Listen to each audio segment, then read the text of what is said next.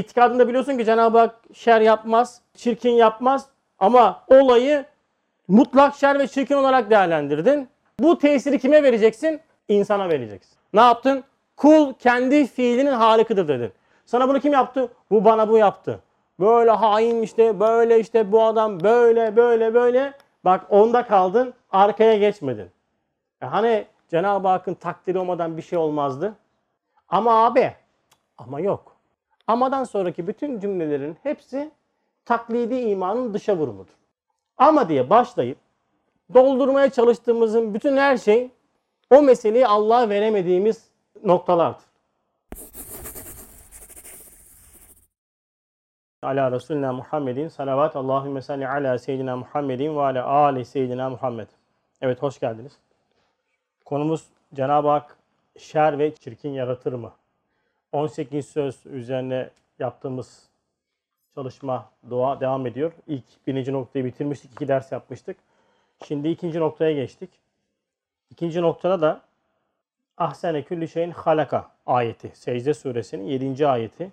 O Allah ki yarattığı her şeyi çok güzel yaptı, yarattı manasındaki ayet-i kerimenin mealen ifade ettiğimiz bu ayet-i kerimenin tefsiri yapılıyor 18. sözün ikinci noktasında. Çok önemli bir konu. Bunu kelam alimleri ilmi kelamda hüsün ve kubuh meselesi olarak geçiyor. Zahirdeki çirkinlik ve güzellik manası olarak geçiyor ve nice ilim sahibi kişiler bu noktada çok büyük ondan sonra problem yaşamışlar ve sapkınlığa düşmüşler. Özellikle vahiden bağımsız şekilde kainatı ve hadiseleri yorumlayan ehli felsefe zaten bütün bütün dinsiz olmuş. Ee, bizim Müslüman cenahı da burada çok bocalamış. Hatta bununla ilgili böyle akımlar oluşmuş. Yani biz şimdi izinden yürüdüğümüz zat meseleleri o kadar kolay ve böyle rahat anlatmış ki ben diyor okuyunca böyle duruyorum ya diyorum bunu nasıl düşünemez diyorum bu adamlar. Nasıl düşünemez diyorsun ama işte demek ki o incelik farklı bir şey. Ehli sünnet ve cemaat da yani ehli iman da şurada tıkanıyor meselede. Şimdi ayet-i kerime diyor ki o Allah ki yarattığı her şeyi çok iyi, güzel, en güzel şekilde yarattı. Ah sen. Ama diğer taraftan da bizim iman itikadımız olan bir kısım var. Hayrihi ve şerrihi minallahu teala. Şimdi Allah yarattığı her şeyi en güzel yarattı diyor ayet-i kerime.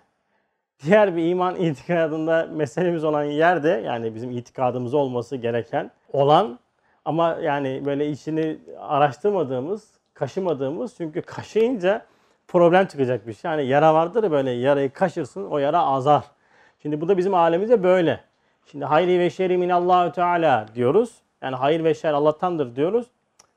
Ama ayet-i kerime diyor ki o diyor her şeyi en güzel şekilde yarattı. Bu sefer de bir zahiri bir çelişki gibi gözükmeye başlıyor. Şimdi bunun da tezatlığını yakalayan bazı imamlar ne yapmışlar? Halkı şer şerdir. Tamam mı? Çirkin icadı da çirkindir demişler. Diğer, diğerleri demiş ki hayır hayır öyle şey olmaz demiş. Allah çirkin yapmaz ama zahiri çirkinlik var. E, kul kendi fiilinin halikıdır demiş yani. Kul da kendi fiilini yapar. Tamam yani bir şeyi düzelteyim derken bütün bütün yoldan çıkma meselesi asıl olmuş. O yüzden şer meselesi bizim alemimizde çok ciddi şekilde, tahkiki şekilde yer etmesi lazım. Anlamamız lazım olan bir mesele. Zorluğu şuradan geliyor. Bazı alışkanlıklar ve ezber öğretilerin yıkılması çok zor. Böyle hani vura vura vura vura vura vura belki çok uzun yıllar sürecek bir eğitim neticesinde anlayabileceğiniz mesele bu. Öyle 40 dakikada 45 dakikada halledecek mesele değil.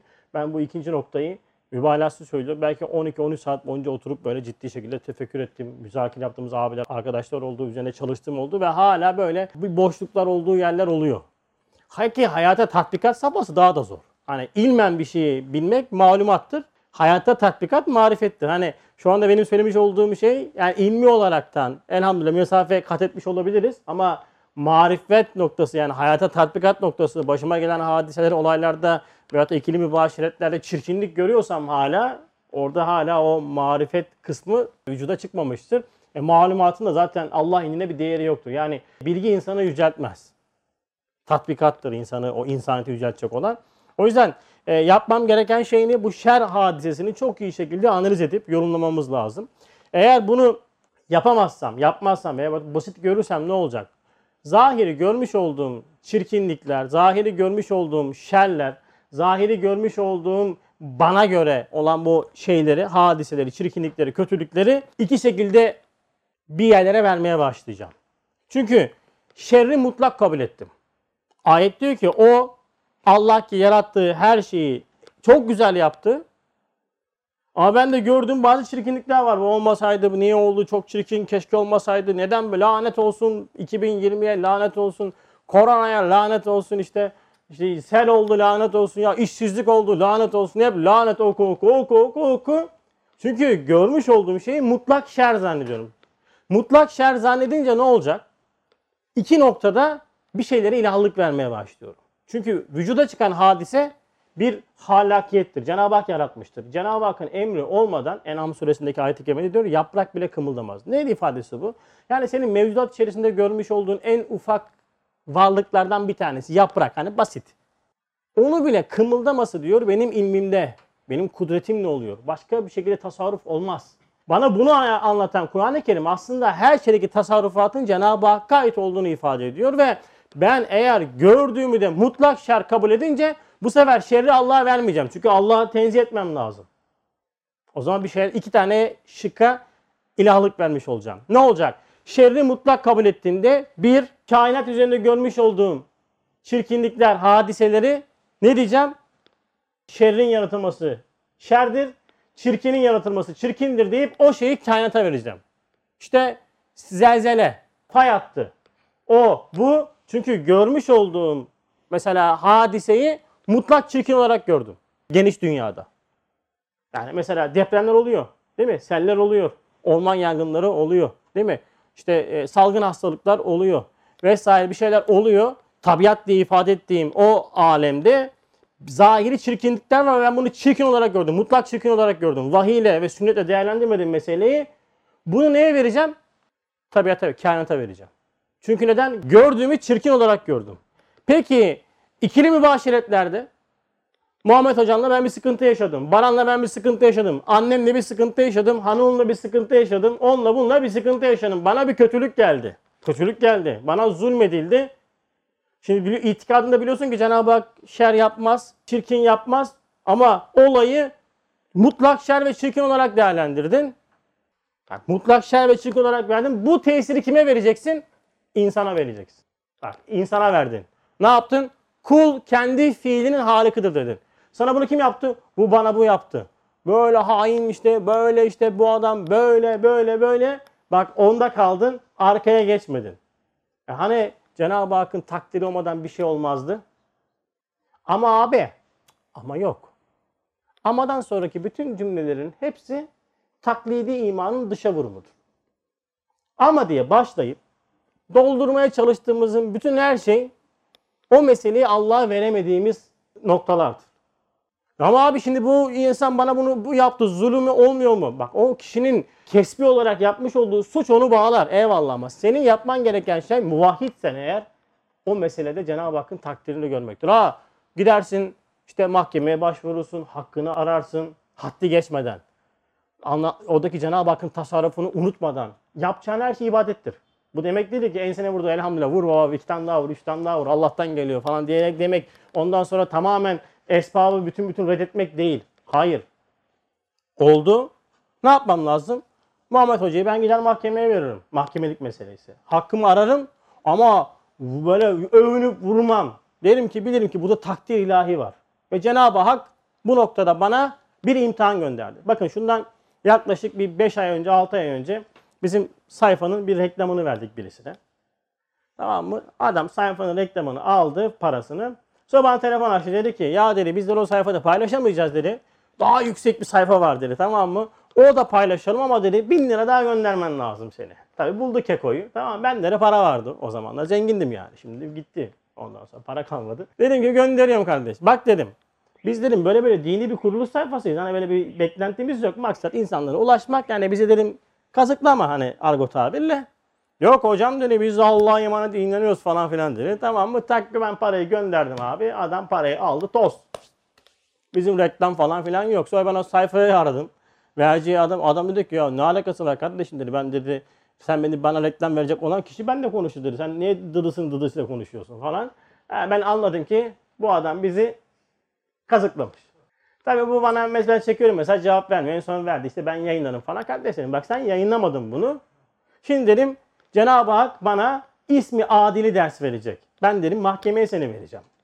Ya zannetme ki bu para benim için büyük para değil. Bu parayı biz her türlü bir şekilde kazanırız. Ama dedim ben şimdi ibadet kısmına geçiyorum. Ve ben seni mahkum ettireceğim haberin olsun dedim. Ama burada ama öteki tarafta.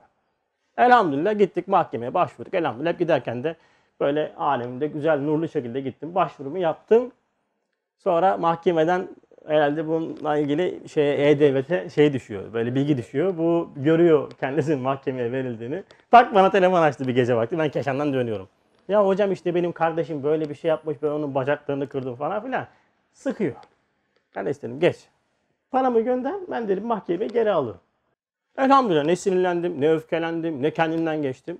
Yani çok büyük para olmayınca demek ki oluyor. Daha büyük meblağlarda belki e, sen söyle imtihan zorlaşabilir ama meselenin parayla pulla alakası yok. Hakikat manasında bunu Cenab-ı Hak hayatımızın her anına nakşedebilmeyi nasip etse bize o çalışmayı yaparsak tabii. Emin olun ki birçok hadiseden böyle böyle tereyağından kıl çeker gibi çıkacağız yani. O hadise bir öğreti olacak. Çünkü ben o hadiseyi ona vermeyeceğim. Arkada tasarruf yapan zatı göreceğim. Tamam mı? Allah güzel yapar. Bak ne oldu bana bir usul öğretti, ders öğretti. Ben de bu imtihandan böyle elhamdülillah geçtim. Paramı da geri aldım. Öteki türlü hem paran gidecek, hem sağlığın gidecek. Bir de olayı düzgün analiz etmediğin için fatura ödeyeceksin. O yüzden mutlak şer kavramını alemimizden silmemiz lazım. Peki nasıl sileceğiz? İşte bu zor olan bu evet. Allah şer yapmaz. Allah kötü yapmaz. E tamam ama bir şeyler görüyoruz ki lan böyle insanın canını yakıyor. Değil mi? Hani dışarıdan bakmak kolaydır hadiseye. Mesela aslanın ceylanın parçalamasını izlerken dışarıdan bakınca sıkıntı yok. Mesele ceylanken sıkıntı. yani sen ceylan olduğunda senin parçaladıklarında veyahut da sana bir taarruz yaptıklarında bu bazen hanımınla, bazen ananla, bazen babanla, bazen iş yerindeki patronunla, iş arkadaşınla bir şeyle ceylan konumuna geçtiğinde sana hunharca saldıran bir varlık bir şey gördüğünde başlıyor imtihan. Orada işte meseleyi malumattan e, marifete dökme hadisesi ortaya çıkıyor. Şimdi bunu nasıl değerlendireceğiz? Öncelikle şer kavramını anlamamız lazım. Şer nedir? Kelime manası olarak kötülük, çirkinlik anlamına geliyor ve Risale'nin çok yerinde Üstad buna değinmiş, temas etmiş. Şimdi onunla ilgili önce şer kavramını analiz edeceğiz. Şimdi diyor ki mektubatta soru gelmiş. Soru orijinal bir soru. Şeytanların halkı ve icadı ne içindir? Şeytan. Değil mi? Şeytan yaratılmış ve bir sürü insanı da hatta insanlığın belki de beşte dördünü helak olmasına sebep olacak. Beşte bir insan kurtulacak. Korkmayın biz o beşte birdeyiz. Yani elhamdülillah genelde öyle bir acayip saçma sapan bir özgüven var biz. O beşte bir içinde biz yanmayacaklar kısmında bulunduğumuz için böyle şey olmuyor ama şeytanların icadı yüzünden birçok insan ne olmuş? Helak olacak. Şimdi Cenab-ı Hak şeytanı ve şerleri halk etmiş. Hikmeti nedir? Şimdi hayır ve şerri Allah yaratıyor. Ayette diyor ki her şeyi en güzel yaratıyor. Şimdi nasıl yani bunu nasıl yapacağız? Nasıl öğrenmemiz lazım mesela? Nasıl analiz etmemiz lazım konuyu? Şerrin halkı şerdir. Kabihin halkı kabihtir. Yani kötüyü yaratmak kötüdür, şerri yaratmak şerdir. Bunun lamicimi yok diyor. Soru böyle. Yani soru çok net. Tamam kötü yarattı o zaman kötüdür. Şer yaratmışsa şerdir. Bunu ne neyini konuşalım yani? Şeytanı yaratmış, şeytan da şerdir. Şimdi cevap verecek. El cevap. Tek kelimeyle aslında meseleyi bitiriyor. Haşa. Bu ne demek? Bundan sonra söyleyeceklerin hepsi senin bu bütün bu hükmünü reddediyor haberin olsun. Haşa. Yoktur böyle bir şey. Ve bunu akla yakınlaştıracak. Diyor ki halkı şer, şer değil belki kesbi şer, şerdir. Ne demek? Yani şerrin yaratılması şer değil, şerre sebep olan senin o meylin, o şeyi hakkında yapmış olduğun yorum senin şer olan kısım. O yüzden burada iki tane kelimeyi anlamamız lazım. Bakın halk ne demek? Yaratmak, vücuda getirmek. Mesela şu anda bakın ben konuşuyorum. Kelam yaratılıyor. Siz dinliyorsunuz. Kulaktan işitme yaratılıyor. Şuurunuzda mana yaratılıyor. Belki uyuduğunuzda alem misalde görüntü yaratılacak.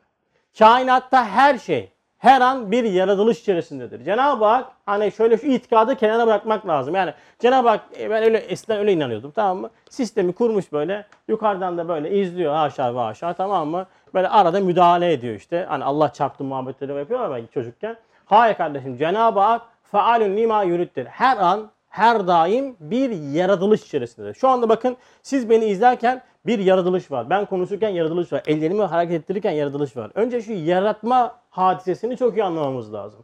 Ben eskiden yaratmayı şöyle algılıyordum. Her şey var bir de ekstra yaratılanlar var. Mesela toprakta bir şey yok hop alttan bir e, filiz çıktı işte çiçek yaratıldı. Toprağın kendisi bir yaratılıştır. Toprak içerisindeki o kimyevi muamele bir yaratılıştır. Çiçeğin çıkması yaratılıştır. Sizin beni görmeniz görüntü bir yaratılıştır. Klimadan çıkan soğukluk bir yaratılıştır. Cenab-ı Hak her an yaratıyor. Bu halk. Şimdi bir de kesp var. Kesp lugat manası olarak kazanmak, aramak manasında isim verilmiş. Ama şöyle bir alemde mana oluştu benim. Kesp insanın eşya ve hadise ile kurmuş olduğu münasebettir. Şimdi Allah bardağı yarattı. Yaratılışta bardak var. Şimdi bir de benim kespim var. Bardakla benim kurduğum bir ilişki var. Tamam mı? Ben ne yaptım? Bardağı tuttum bardağı uygun şekilde kullandım. Ama geldim bu bardağı aldım ters çevirdim. Bardaktaki su döküldü. Tamam mı? Ne oldu bak eşya ile kurmuş olduğum münasebeti yanlış değerlendirdim ben. O yüzden yaratılış şer değildir. Ama benim eşya ile hadiseyle kurmuş olduğum münasebet içerisinde şer gözükecek. Ama o da mutlak şer olmayacak. Nasıl bir şer olacak? Bak şimdi onu anlatacak. Çünkü halk ve icat bütün netayice bakar. Kesp hususi bir mübaşiret olduğu için hususi netayice bakar. Şimdi bir şeyin yaratılma hadisesi ilmi muhitten çıkmış bir hakikattır. Belki de kainattaki en ufak zerreden en büyük gezegene kadar her şeyle irtibatı olan bir şeydir. Hatta buna psikolojide kelebek etkisi diyorlar. Bir sürü şey var bununla ilgili. Mesela sen diyor bir şey yaparsın o iş bilmem nereye kadar temas eder. Diyor ne alakası var kardeşim? Bunu psikoloji söyleyince millet apışıyor. Tamam aa vay be ne kadar enteresan falan diyorsun. E diyorsun kardeşim insanın fiilleri kainata tesir eder diyorsun. Ne alakası var canım benim günahımla bulutların ne alakası var diyor. Benim günahımla diyor kıtlığın ne alakası var diyor. E iyi de kardeşim psikolojinin söylemiş olduğu kelebek etkisini kullanıyorsun sen kabul ediyorsun. Bak vahiden mahrum bir görüşü kabul ediyor. Vahyin ifade etmiş olduğu manayı kabul etmiyor. Çünkü neden? Kendini ondan sonra ne yapmış? Felsefe olarak tanımlamış. Felsefe bilgileriyle donatmış. Ve aklına yattığını iddia ediyor. Hayır. Yalnızca hümanizm noktasında etkilendiği bir fikir. Ama insanın, bakın insanın yaratılan bütün hadiselerin kainatın tamamıyla ilgisi ve alakası vardır. Senin o şeye şer demen için bütün unsurlarla olan münasebetini kurman ve demen lazım ki ya bu şerdir. Bu da imkansızdır. Ha. Ama ve lakin şer dediğimiz mesele benim kesbimle olan meseledir ve hususi mübaşerete bakar. Şimdi buna iki tane örnek verecek. Bak iki tane örnek verecek. Daha da mesele aklımıza yanaşacak. Birisi yağmur, birisi de e, ateşin yaratılması. Diyor ki yağmurun gelmesinin binlerce neticeleri var. Bütünü de güzeldir. Yağmur, su değil mi? Hayattır biiznillah. Yağmur rahmettir. Bir çek ondan sonra faydası var. Ama suyu ihtiyarıyla bazıları yağmurdan zarar görse, yağmurun icadı rahmet değildir diyemez. Yağmurun halkı şerdir diye hükmedemez. Ne yaptı? Belki suyu ihtiyarıyla kesbiyle onun hakkında şer oldu. Şimdi yağmur. Yağmasa o işte kıtlık var, susuzluk olacak falan filan. Belki de 400 bin mahlukatın yağmurla olan bir münasebeti var. Ama yağmur yağmış, sen insaniyetini kullanmamışsın da şemsiye almadan dışarı çıkmışsın. Sırılsıklamamışsın. Lan nereden yağdı bu yağmur? Lanet olsun. Yağmurun yaratılması rahmetti. Sen ne yaptın? Bak kesp hususi mübaşerette ıslandın. Yağmur yağacak. Sen Allah sana ilim vermiş, akıl vermiş. insaniyeti kullanıp dere yatağına ev yapmasaydın yağmur yağdığında değil mi o dere taşıp da adet olan noktasına senin evine su basmayacaktı. Şimdi sen nerede bu devlet, nerede bu işte bu millet, bu yağmur falan dediğin anda kime itiraz uzatıyorsun? Sen orada insaniyetini kullanıp kardeşim burası dere yatağıdır. Ben burayı dere yatağına ev yaparsam Cenab-ı Hak buraya rahmetini gönderdiğinde burada olası bir taşma neticesinde benim evime su basabilir. Bak bu insaniyetin öğretisidir. Sana bu ilmi de vermiş, bu öğretiyi de vermiş, bu dersi de vermiş. He yağmur yağdı, evine su bastı. Ne oldu? Zahiri bir şer oldu. Oradaki şer yaratılış noktasında değil. Sen yağmurla kurduğun münasebette kendine şer yaptın. Ama şunu öğrendin. Benim e, dere yatağına ev yapmamam lazım. Değil mi? Öğretti. Bak sen ne yaptın? Artık ben dere ev alırken diyorsun ki dere yatağı mı? Almam ben. Bak öğrendim. Birçok insan bu vasıtayla bir şey öğrenmiş oldu. Ama sen yağmurla kurmuş olduğun münasebette orada kendine meseleyi şer yaptın. Yaratılırsa şer yok. Kesbi olaraktan münasebet noktasında şerre sebep oldun. Ama o hadise senin eşyalı olan münasebette ortaya çıkan şer işte hayri ve şerri min Allahü Teala dediğimiz mana buradaki şerdir. Yoksa mutlak manada şer yoktur kainatta. Bakın kesinlikle ve kesinlikle yoktur. Yağmurun bütünüyle her şeyi hayırdır. Ama senin münasebet kurduğun noktada sen yağmurla münasebetinde şerre senin dünyanda sebebiyet olun. Hakimada mutlak şer yok yani. İkinci örnek hem ateşin halkında ateşin yaratılması çok faydeler var. Bütünü de hayırdır. Fakat bazıları suyu kesbiyle, suyu ihtimaliyle ateşten zarar görse ateşin halkı şerdir diyemez. Çünkü ateş yalnız onu yakmak için yaratılmamış. Belki o kendi suyu ihtiyarıyla yemeğini pişiren ateşe elini soktu ve o hizmetkarını kendine düşman etti. İkinci örnekte ateş örneğini verdi. Ateş var. Ateş yaktı, ateş orman yakıyor, ateş onu yakıyor, ateş bunu yakıyor. Kardeşim ateşin yaratılması bütünüyle hayırdır. Ateşin kendisi bir kere bir mucizedir. Neden? Oksijen değil mi? Hidrojen. Bakıyorsun Cenab-ı Hak yoktan bir varlık yaratıyor. Varlık yaratıyor ve ateş öyle bir yaratılış ki derecesi artıyor ondan sonra ve öyle bir dereceye geliyor ki soğukla yakmaya başlıyor.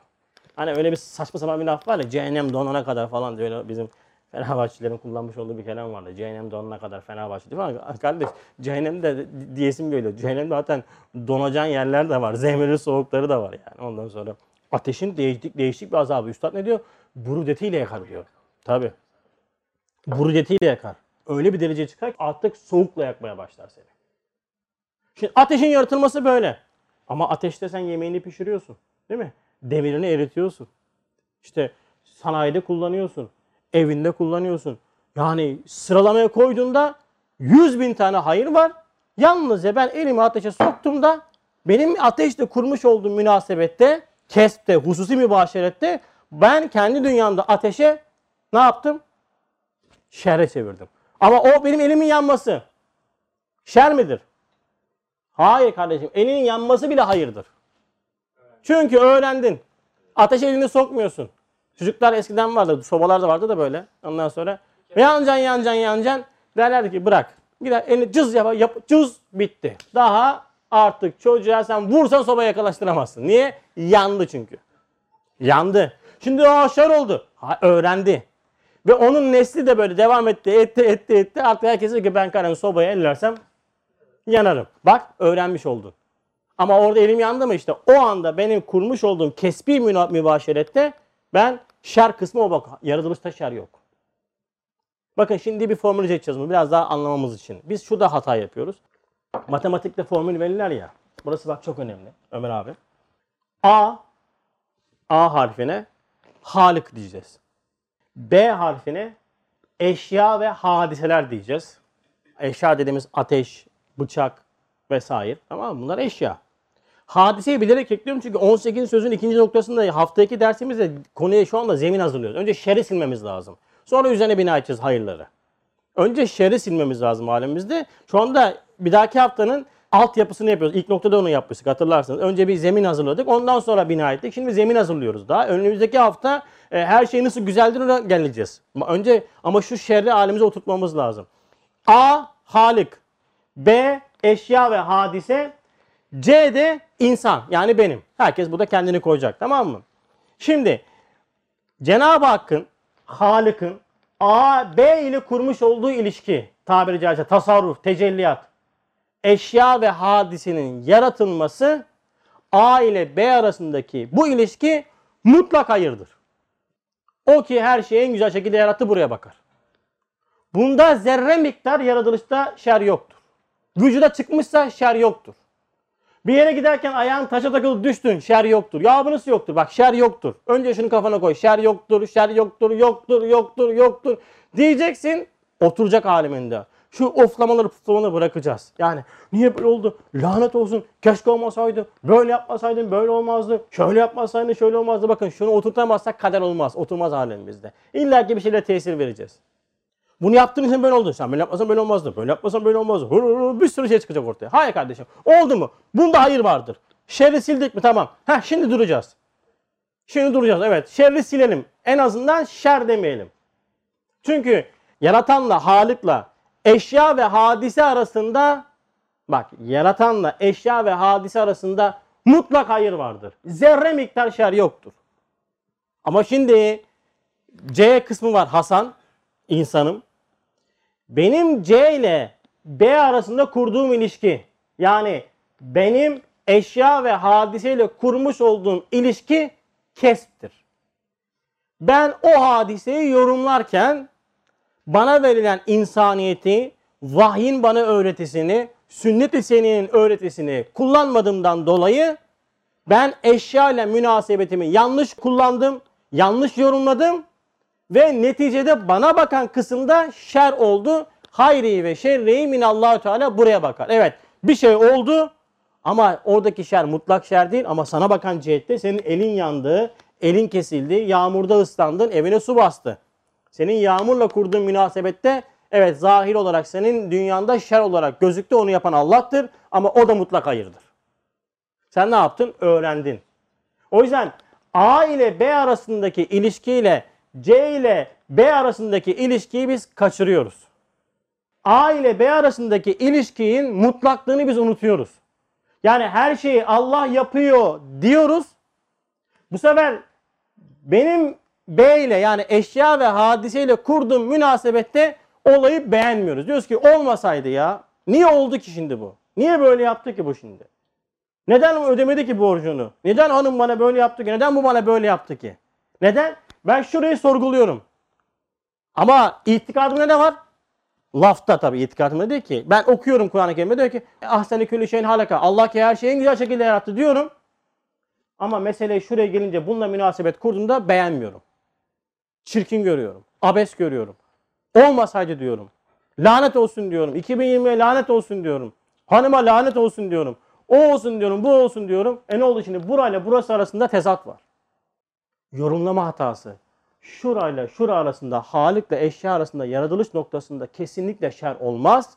Fakat eşya ile benim kurmuş olduğum kesbi olan mübaşerette, ilişkide yapmış olduğum yorum yanlışları, anlayış yanlışları benim alemimde bana şer olarak ondan sonra yazılır. Çünkü mesuliyet var. Cüz-i ihtiyari olması için alternatif olması lazım. Test dediğimiz şey budur işte. Sen seçimini yaparsın, mesuliyet sana yüklenir.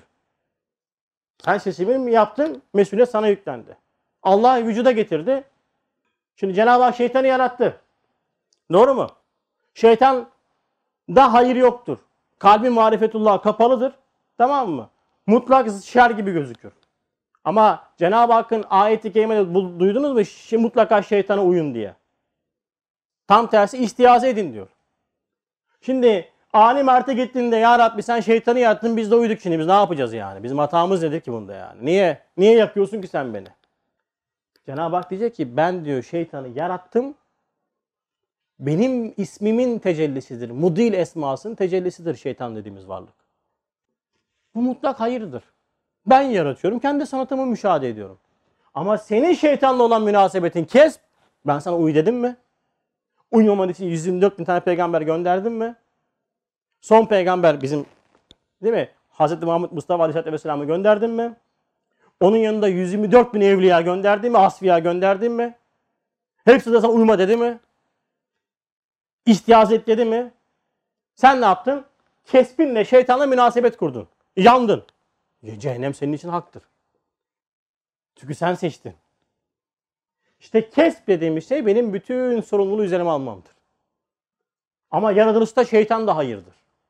Allah'ın esmasının göstergesidir. E Allah'ın esmasıdır. Şeytan dediğimiz varlık ayrı bir varlık değildir ama ezber sistemde öyle bir anlatıyor ki bize meseleyi. Allah var bir de şeytan var. Allah diyor ki ben işte insan yaratacağım. Sen benden önce nasıl yaratırsın falan tamam mı? İşte e, ben insanları yoldan çıkaracağım göreceksin sen falan diye böyle. Kur'an-ı Kerim'de anlatılan şekiller ama bize anlatılması için mesele o kadar basit anlatılıyor ama mesele o kadar basit değil. Bu sefer biz topu şeytana atıyoruz. Şeytana uydum, şeytana uydum, şeytana uydum, şeytana uydum. Yine uyuma kardeşim, uyuma da sana uy demedi kimse. Değil mi? Dünyevi bir işte e, o üç kağıtçıda adama hemen şey yapıyorsun abi üç kağıtçı diyorsun. Yemiyorsun, zokayı yutmuyorsun. İnsan etini kullanıyorsun. Niye bunu da kullanmadın? Az mı peygamber gönderdi? Son peygamberin öğretisi yetmedi mi sana? Vahiy semavi dinlemedin. Sünnet-i ittiba etmedin. E, dini hayatında kültür olarak yaşadın. Gittin şeytanla münasebetini yanlış kurdun. E nice Allah dostları da şeytana şeytanın vesilesiyle terakki etmiş, uymamış. E Bediüzzaman'ı Bediüzzaman yapan nedir? Vahiyle ve sünnetle almış olduğu öğretiyle şeytana karşı göstermiş olduğu reaksiyonu terakki etmiş. Nefise karşı reaksiyon göstermiş, terakki etmiş. Doğru mu? Şeytan ve nefis olmasa insanın makamı sabit kalmaz mıydı? Melek gibi olurdun. Zaten meleklere var Cenab-ı Hakk'ın. Cenab-ı Hakk'ın istemiş olduğu, murat etmiş olduğu mana nedir? Cüz ihtiyarısını kullanıp, kesbini kullanıp şeytan ve nefsi vahiyle ve sünnetle doğru yorumlayıp ona kendi kemalatına basamak yapmak için insanı yaratmıştır. Ve bunun için bir tek Hz. Muhammed Mustafa Aleyhisselatü Vesselam ve onun beraber 124 bin evliya yeter. Hala o insanların adını anlıyoruz değil mi? Ashab-ı kiramın adını anlıyoruz vesaire vesaire. Bakın hepsi şeytanla ve nefisle yaptığı mücadele neticesinde terakki etmişler. Ama sen ben yanmışız. Uyanmaz kardeşim. Niye kesbini yanlış kullanıyorsun yani? O yüzden yaratılışla benim mübaşiretim arasındaki farkı mutlaka mutlaka ayırmamız lazım. Eğer bunu yapmazsak o zaman mesele halimize oturmayacak. Bu sefer Allah'ı suçlamaya başlayacağız. Ki suçluyoruz. İşte kaldıramıyorum. Neden beni buluyor? Nereden beni buluyor? Neden beni buluyor? Nasıl beni buluyor? Falan gibi ifadelerin hepsinde yaratılıştaki ondan sonra e, hadiseyi mutlak şer görmek var. O zaman da işte iş mesele gidiyor. Evet birkaç örnek daha verecek şimdi. Okuyorum. Mesela cihada asker sevk etmekte elbette bazı cüz'i ve maddi ve bedeni zarar ve şer olur. Savaş, cihat. Değil mi? Cihatta zahiri bakıyorsun bedeni olaraktan zor.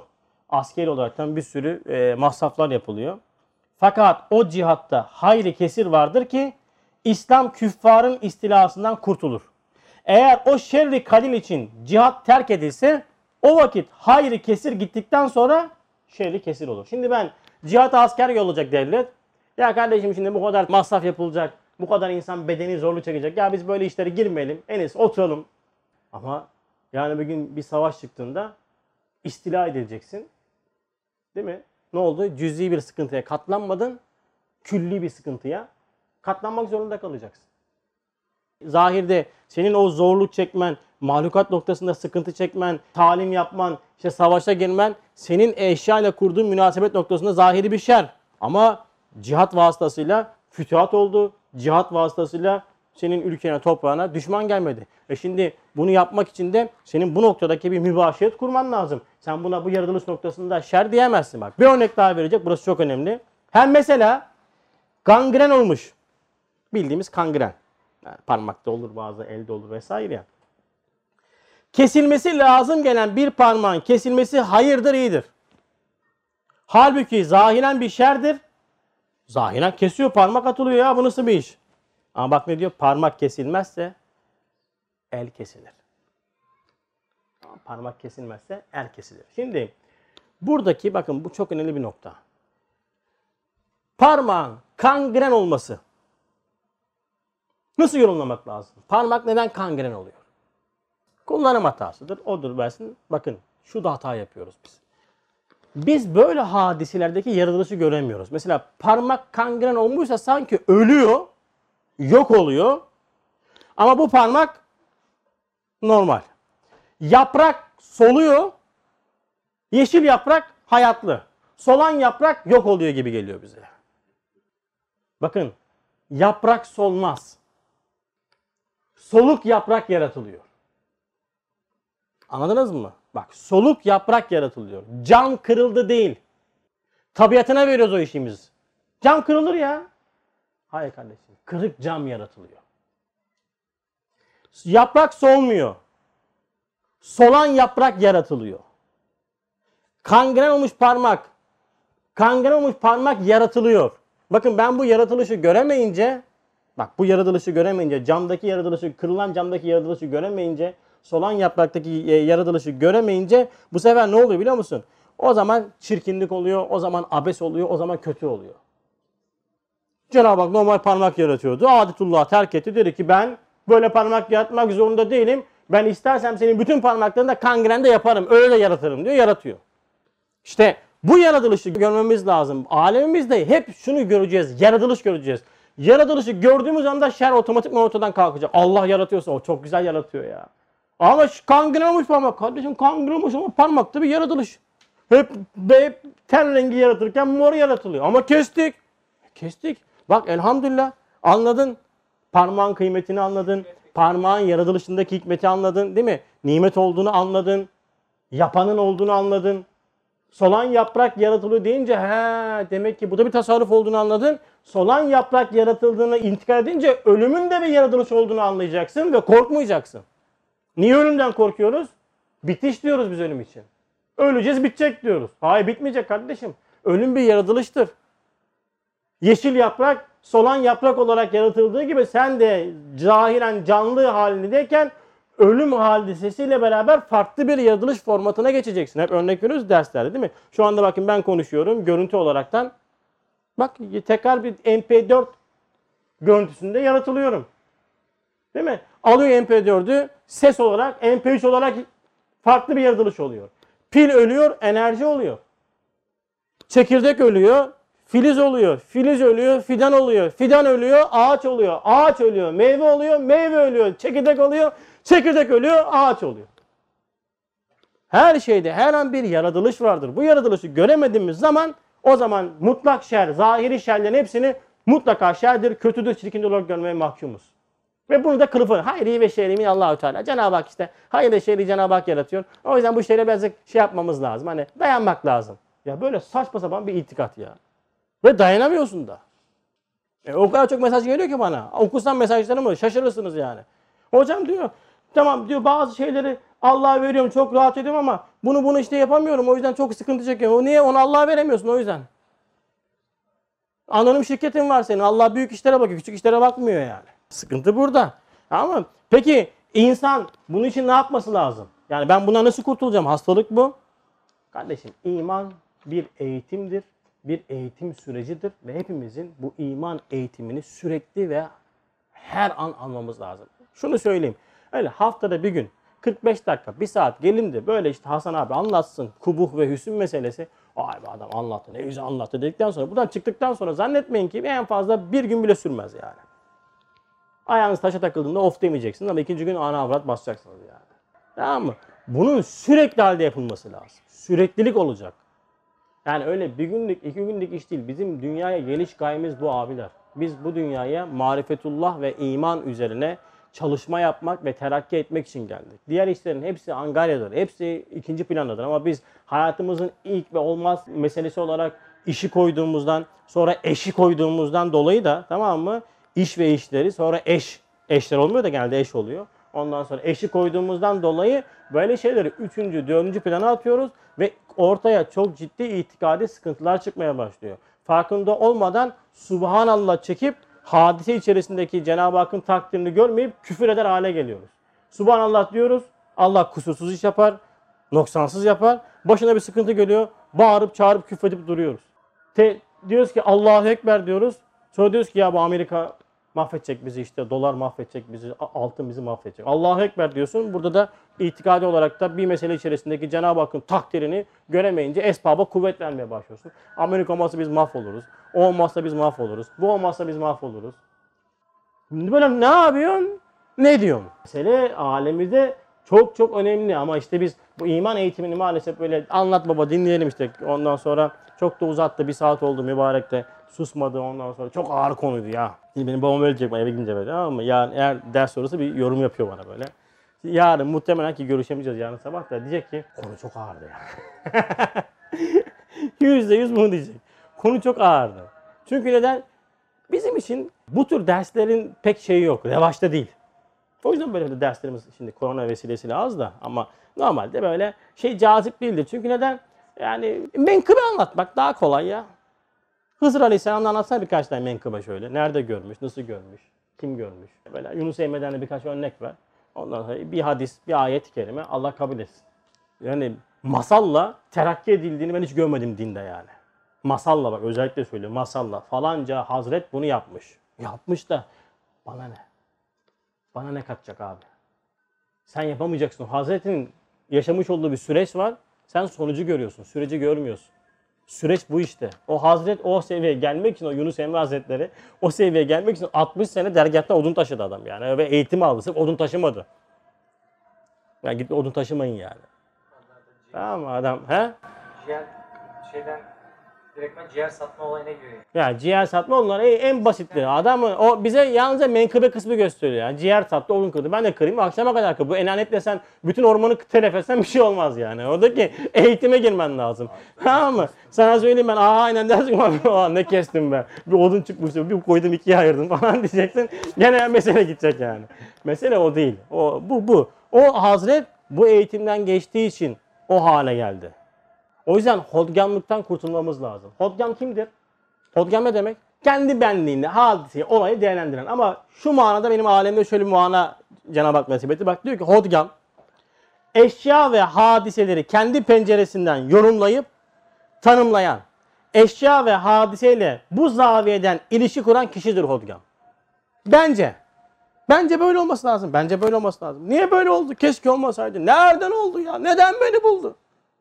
Sen hodgamsın kardeşim. Senin aleminde ne vahiy var ne sünnet var.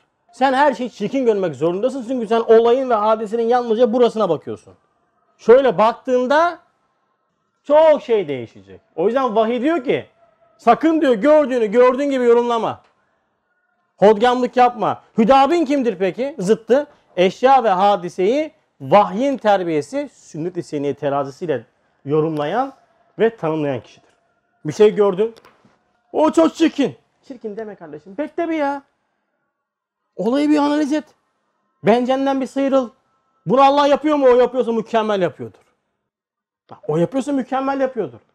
Ama ben göremiyorum. Biraz daha sabır. Biraz daha dur. Hemen reaksiyon gösterme. Bakın her şeyde bunu kullanabilirsiniz. Öfke anında konuşmamanın hikmeti budur işte. Öfkeliyken susacaksın. Çünkü öfkede akıl devre dışıdır. O yorum yapacağın her şey aleyhinde olacak. Bekle. Bir dur. Şöyle bir insaniyetin yerine gelsin. Olayı bir analiz et. Sünnet-i seniye, vahiy semavi, sünnet-i seniye. Cenab-ı Hak hayır yapar, şer yapmaz. E, hakimdir, abes iş yapmaz. Değil mi? Rahimdir, lisan merhameti çoktur. O yaptı, evet o yaptı. Ama bu ya, onun alakası yok meselenin. Ben perdenin önüne bakmıyorum, arkaya bakıyorum. Büyük bir işleyici var. O bir şey yaptı. Ama bu, bunu veririz mahkemeye. Hakkımızı ararız ama arka tarafı görmem lazım benim. Evet, güzel gören gibi. Bu polyanacılık değildir ama. Bakın, polyanacılıkla iman arasında büyük fark var. Ve polyanacılık var ya her şeyin iyi tarafına bak. Bunun aynısını şeyde ders veriyor. Burada da ders veriyor yani. Her şeyi yorumla. ha. Her şeyin güzeline bak. Heh. Kardeşim her şeyin güzeline bak demek var olan çirkinlikteki güzelliği görmek için uğraşmak. Hayır kardeşim çirkinlik yok. Vahiy ile şey arasındaki fark budur. Çirkinlik yok. Ama onların öğretisinde çirkinlikle her şey güzellik de vardır. Hayır kardeşim çirkinlik yok. Hep güzellik var. Evet. Bu eğitimin neticesinde eşya ve hadisedeki yorumlamayı ben kendi penceremden kurtardığımda o zaman her olaya, her hadiseye farklı bakmaya başlayacağım ve ehli dalalet olmaktan kurtulacağım. Ehli dalalet. Kimdir ehli dalalet? Yahudiler, Hristiyanlar, işte münafıklar değildir kardeşim ehli dalalet. Bak şimdi ehli dalalet tanımını yapıyorum. 10. sözde diyor ki her şeyin vücudunun müteaddit gayeleri ve hayatının müteaddit neticeleri var. Bir şey olmuş. Bu bardak buraya konuldu. Bu bardağın buraya konulmasının bile kainatla olan bir ilişkisi var. Müteaddit gayesi var. Müteaddit ondan sonra semeresi var. Ehli dalaletin tevehhüm ettikleri gibi dünyaya, nefislerine bakan gayelere münhasır değildir. Şimdi biz ne yapıyoruz bir hadiseyi yorumlarken, olayı yorumlarken? Ya böyle keşke olmasaydı ya. Niye böyle oldu ki diyorsun? Neden bunu dedin? O olayı kendine bakan cihetiyle yorumladı. Mesela bir mahlukat görüyorsunuz. Mesela kara böcek diyelim. Bizim evde bir ara istila etmişlerdi böyle. Kaç gün Cenab-ı Hak bir tecelliyatla evde bizi imtihan etti. Her yerden kara böcek fışkırıyor yani. Bu enteresan sanki toplanmışlar anlaşmışlar böyle bir şey yok ya. Oturuyoruz böyle tamam mı 10, 10 tane kara böcek çıkıyor etraftan böyle. Vallahi billahi bak. O an evdekiler fotoğraf atıyor. Yatıyoruz tamam mı? Bir ses kık kık ses yapıyor böyle. Allah Allah diyorum. Bu nereden ulan fare falan mı girdi? Şu en üst katta oturuyoruz yani tamam mı? Kafayı bir kaldırdım şöyle. Mübarek çıkmış tavana kadar tavanda karton pere var şey ama o köpükler. Onu kemiriyor. Yere düştü bir tane tamam mı? Neyse aldık attık öldüreceğim öldüremiyorum da şimdi. Ya hanıma dedim tamam diyorum attık falan filan. Hanım yastığı bir kaldırdı abi. Yastığın altında. Allahu Ekber dedim ya. Şimdi bakıyorsun ya Rab diyorsun hani nefsim diyor ki lan ne bu ne ya? Ne işe yarar? Niye yaratılıyor? Tamam mı? Ya da yaratıldı bizim evde işine. ha, niye geldi? Yani tamam mı? Bakıyorsun yani yaratılışta ama ben bu neden böyle değerlendiriyorum? Çünkü bana bakan, benim dünyama ve nefsime bakan tarafıyla değerlendiriyorum. Ama o varlığın yaratılma noktasında bir sürü gayesi var. Başlı başına Cenab-ı Hakk'ın sanatı ya. Müthiş bir sanat. En üst kat atıyorsun aşağı düşüyor ölmüyor hayvan. Muhteşem bir yaratılış yani. Üç, atıyorsun ölmüyor. Bir at aşağı dönüyor tak yere düşüyor. Aynen devam ediyor. Aynen kaç gün susuz kalıyor bilmem ne kalıyor. Yaratılış noktası muhteşem bir hayvan yani. Ama sen bak yapıyorsun çirkin diyorsun. Çirkin de sana bakan cihetiyle çirkin ediyor. Ki yani haftaki derste bunu örneklendirmesini de yapacağız. Bir- Birçok örnek verecek ondan sonra. O yüzden benim ehli dalalet kimdir? Eşyayı, hadiseyi kardeşim bencenle yorumladın mı sen? Bencenle yorumladın mı? Dünyana göre yorumladın mı sen? Sen ehli dalaletsin. Ve ne göreceksin? Abesiyet ve hikmetsizlik içine giriyor. Keşke olmasaydı. Nereden oldu? Neden oldu? Neden buldu? Niye böyle oldu? Neden oldu? Sana soracaktı ya. Yaratan Cenab-ı Hakk'ın ilmi, ilmi muhit hesaplayamadı da senin o cüz'i beyinciğine soracaktı nasıl yapalım diye. Yani trilyonlarca ihtimalden en iyi şekilde şey vücuda getiriliyor. En iyi şekilde. İmam Gazali öyle diyor işte. Yaratılan mükemmelat içerisinde bundan daha güzel olamaz. Yani elma kırmızı, en iyi kırmızı yaratıldı. O yüzden kırmızıydı yani. Başka alternatif renk olmaz. Olanların hepsi de yaratılmıştır. Yeşildir, sarıdır vesairedir. Başına gelen hadise, başımıza gelen hadise en iyi şekilde olmuştur. Abi ama çocuğun vefat etti. Kardeşim çocuğun vefatı bile bir yaratılıştır. Sonra geniş dairede bakınca çocuğun genç yaşta vefat etmesi, çocuğun için zahiri dünyevi olarak çirkinken ahiret noktasına gittiğinde sen çocuğuna gıpta edeceksin. O an diyorsun be elhamdülillah ya çocuk ne güzel de vefat etmiş zaten bu dünyada kalsa ne olacaktı diyecek. O zaman diyeceksin. O yüzden kainattaki bütün bu yaratılışın eğer Cenab-ı Hakk'a verdiğimizde ortada abes kalmaz, çirkin kalmaz. Ama veremezsek o zaman işte her şey abestir, her şey çirkindir, her şeyden dert yanacağız, her şeyden ondan sonra isyan etmeye başlayacağız. O yüzden ehli dalalet o demek. Yani ben ehli dalalet miyim değil miyim? Hadiseyi, olayı yorumlarken kardeşim sen dünyaya bakan kısmıyla yorumlarsan, nefsine bakan kısmıyla yorumlarsan, ortada da abes görürsen, hikmetsiz görürsen o zaman sen ehli dalaletsin. O anda ehli dalaletsin sen. O yüzden biz günde 40 defa dua etmiyor muyuz? Velet dalin amin. Gayril mağdubi aleyhim velet dalin amin. Allah'ım bizi dalin grubuna atma. Niye? Yani abes ve hikmetsiz gördüğümüz her anda o Fatiha'daki gayril mağdubi aleyhim velet dalin amin hitabındaki dalin grubuna dahil oluyoruz biz. O yüzden Efendimizin tebessümünü böyle değerlendirmek lazım. Efendimiz sellem tebessüm ederken bu manadaki bir tebessüm var. Ma içi marifetullah ile dolu bir tebessüm. Yoksa sırıtmak değil yani. Sırıtmak ayrı bir şeydir, tebessüm ayrı bir şeydir. Yapıyorsun da sırıtma lan diyorsun pişmiş kelle gibi. Niye? Fıtri değil. Ama bir de bakıyorsun adam mütebessim. Böyle. Niye? Her şeydeki hikmet, her şeydeki adalet, her şeydeki rahmeti gören kişinin suratında olur mu ya? Tebessüm fıtri bir haldir. Hadisatı Hüdabin penceresinden izlemektir yani. O yüzden bu noktada yapmamız gereken şey alemimizdeki mutlak şer kavramını vura vura vura vura silmek, yok etmektir. Ondan sonra zaten güzellikleri Allah'ın izniyle görmeye başlayacağız. Evet inşallah haftaya Cenab-ı Hak nasip ederse kaldığımız yerden devam edeceğiz. Ve 18. söze giriş yapacağız. Ah seni külü şeyin halaka. Ama önce ne dedik? Yaratılışta şer yok. Şer kespte var. Benim eşyayla kurduğum münasebette var. Ama Yaratılışta şer yok. Bir şey vücuda geldi mi? Şer yok Hüseyin abi haberin olsun. Aşağı inerken ayağın kaydı düştün. Şer yok Hüseyin abi tamam mı? Ama nasıl şer ama bu halıyı kim koydu buraya kim koydu? Yok yok demeyeceksin. Ayağım kırıldı. Elhamdülillah. Kırılmak da bir yaratılıştır diyeceksin. Tamam mı? Ya kafan kırılsaydı diyeceksin. Rahmet var diyeceksin. Tamam mı? Bu şekilde sürekli sürekli idman idman yapa yapa Allah'ın izniyle diyeceğiz ki Cenab-ı Hak güzel yapar. Ne olacak peki? Ene inne zanni abdi bi. Kulum beni nasıl tanırsa onunla öyle muamele ederim. Rahmet eken rahmet biçecek. Bu dünyada güzellik gören, Allah'ın rahmetini gören o toprak altına indiğinde yine aynı Allah'ın mekanında yine aynı Allah'ın rahmetini müşahede edecek. Ama bu dünyada hikmetsizlik gören, abes gören, çirkin gören toprağın altında girdiğinde yine aynı muameleyi yüklemiş olduğu çirkinliği, abesi görecek. Her şey kendi dünyamızda. O yüzden mutlak şer yok. Şerrin yaratılması şer değildir. Fakat şerre benim kurmuş olduğum münasebet noktasında kesbimle bana bakan cihette şerlik vardır ama mutlak şer yoktur. Allah anlamayı, itikad etmeyi hepimize nasip eylesin inşallah. Subhaneke la ilme lana illa ma allamtana inneke entel alimul hakim ve ahiru davahum elhamdülillahi rabbil alemin. El Fatiha.